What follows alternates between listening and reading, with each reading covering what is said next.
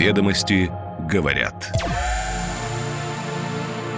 Пятница, девятнадцатое мая две тысячи двадцать третий год. О чем сегодня пишет главная деловая газета страны. Листаем и отмечаем то, что нужно внимательно прочитать. Доброе утро, Ведомости говорят. Каждому свой таблерон. Мясоперерабатывающий завод «Ремит» хочет выпускать треугольную колбасу. Роспатент может быть против. Льготная энергия для Дальнего Востока и Арктики. Предприятия, добывающие драгоценные металлы и камни, еще до две тысячи двадцать восьмого года могут рассчитывать на скидки. Кредит политического доверия. Сколько партий и их региональные отделения могут брать взаймы у одного юридического лица? Ну и дайте денег садоводам. Производители фруктов и ягод просят у государства поддержки на уровне производителей мяса и молока. А теперь подробности. Ведомости говорят. Мясоперерабатывающий завод «Ремит» направил в Роспатент заявку на регистрацию товарного знака «Таблерон» для колбасы, как уточнили в компании, не совсем обычной формы – треугольной. Со ссылкой на собеседников «Ведомости» говорят, что тактика регистрации нетрадиционных для колбасного рынка названий работает более чем эффективно. Покупатели покупают, и дополнительных вложений в продвижение продукта тут не требуется. Ранее предприятие подало заявки на регистрацию знаков «Каберне Совиньон» для одной из федеральных сетей магазинов алкоголя, а также «Докторская точка», «Беконы точка», «Вай-Фай». И это еще не весь список. Эксперты полагают, что в Роспатенте на сей раз могут не оценить креативность подхода и отказать в регистрации. Таблерон – это же шоколад. Права на товарный знак до две тысячи двадцать седьмого года принадлежат американской Крафт Фудс, которая входит в холдинг Манделис. Шоколад Милка, Альпин Голд, печенье Ареа – это тоже они. После начала спецоперации компания приостановила инвестиции в Россию, но с рынка не ушла, получив выручку по итогам две тысячи двадцать второго года почти девяносто два миллиарда рублей. И вряд ли владельцам бизнеса понравится одноименный, пусть и кириллицей подписанный продукт. Впрочем, есть мнение, что если уж Ремит решился на регистрацию знака «Таблерон», наверняка его консультанты по интеллектуальной собственности оценили шансы на удачу достаточно высоко. И все у колбасы может быть в шоколаде. В правительстве поддержали проект закона о сохранении льгот на электроэнергию для Дальнего Востока и арктической зоны. Это не касается населения, тут тарифы устанавливает государство, а касается предприятий, работающих в сфере добычи драгоценных металлов и камней, а также реализующих инвестпроекты. До две тысячи двадцать восьмого года все они могут рассчитывать на пониженные тарифы. В Дальневосточном округе широкий перечень таких проектов – от горнорудных, угольных, транспортных до аграрных, вплоть до свиноводческих хозяйств. Нефтегазовых проектов в правительственном списке нет, но не потому, что про них забыли. Как поясняют эксперты, у нефтегаза в арктической зоне, как правило, собственная генерация, то есть к общей сети они не подключены. Так называемый механизм выравнивания энерготарифов для предприятий на Дальнем Востоке действует в России с две тысячи семнадцатого года. Пониженный тариф в Якутии, на Камчатке, Чукотке, в Магаданской и Сахалинской областях субсидируется за счет спецнадбавки к ценам для оптовых потребителей центральной части страны, Урала и Сибири. Ведомости говорят, что за все время действия механизма выравнивания цена вопроса для этих регионов составила примерно двести тридцать шесть миллиардов рублей.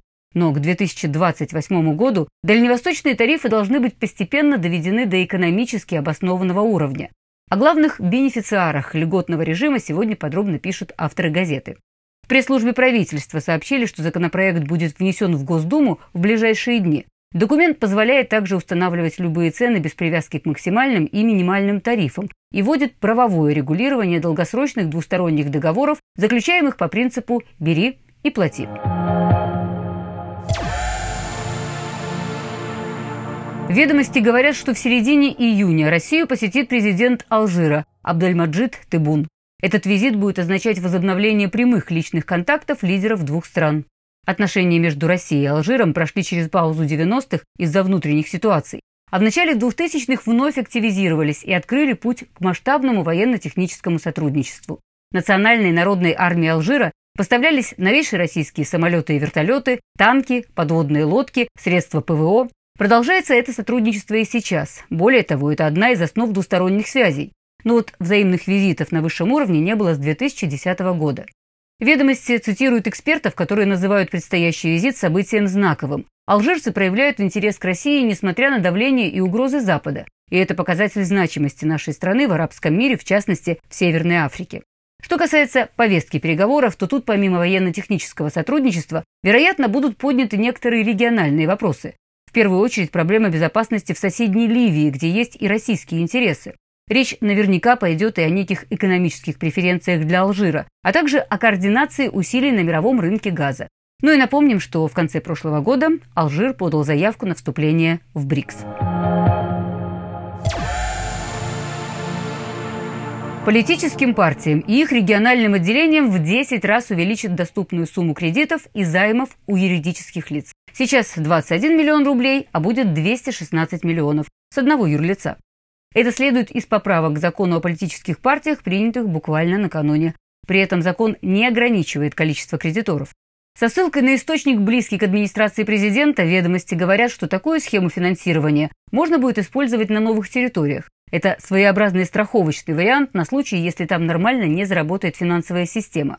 Партиям нужны будут средства как для проведения избирательной кампании, так и для социальной и волонтерской поддержки местных жителей. Но эксперты полагают, что проконтролировать возврат займа будет непросто. Некоторые и вовсе сомневаются, что какая-то организация даст деньги партии в долг. В случае невозврата долга обанкротить партию не получится. Это запрещено законом. Прецеденты партийного кредитования в новейшей российской истории есть. В свое время на политическую деятельность активно занимали патриоты России и коммунисты России. В долг им давали их же руководители Геннадий Семигин и Максим Сурайкин. Авторы «Ведомостей» напоминают своим читателям, как это было тогда и чем закончилось, но не проводят аналогию с сегодняшним днем. По мнению экспертов, задумка, скорее всего, долгосрочная. И это вполне цивилизованный способ привлечения денег в политику.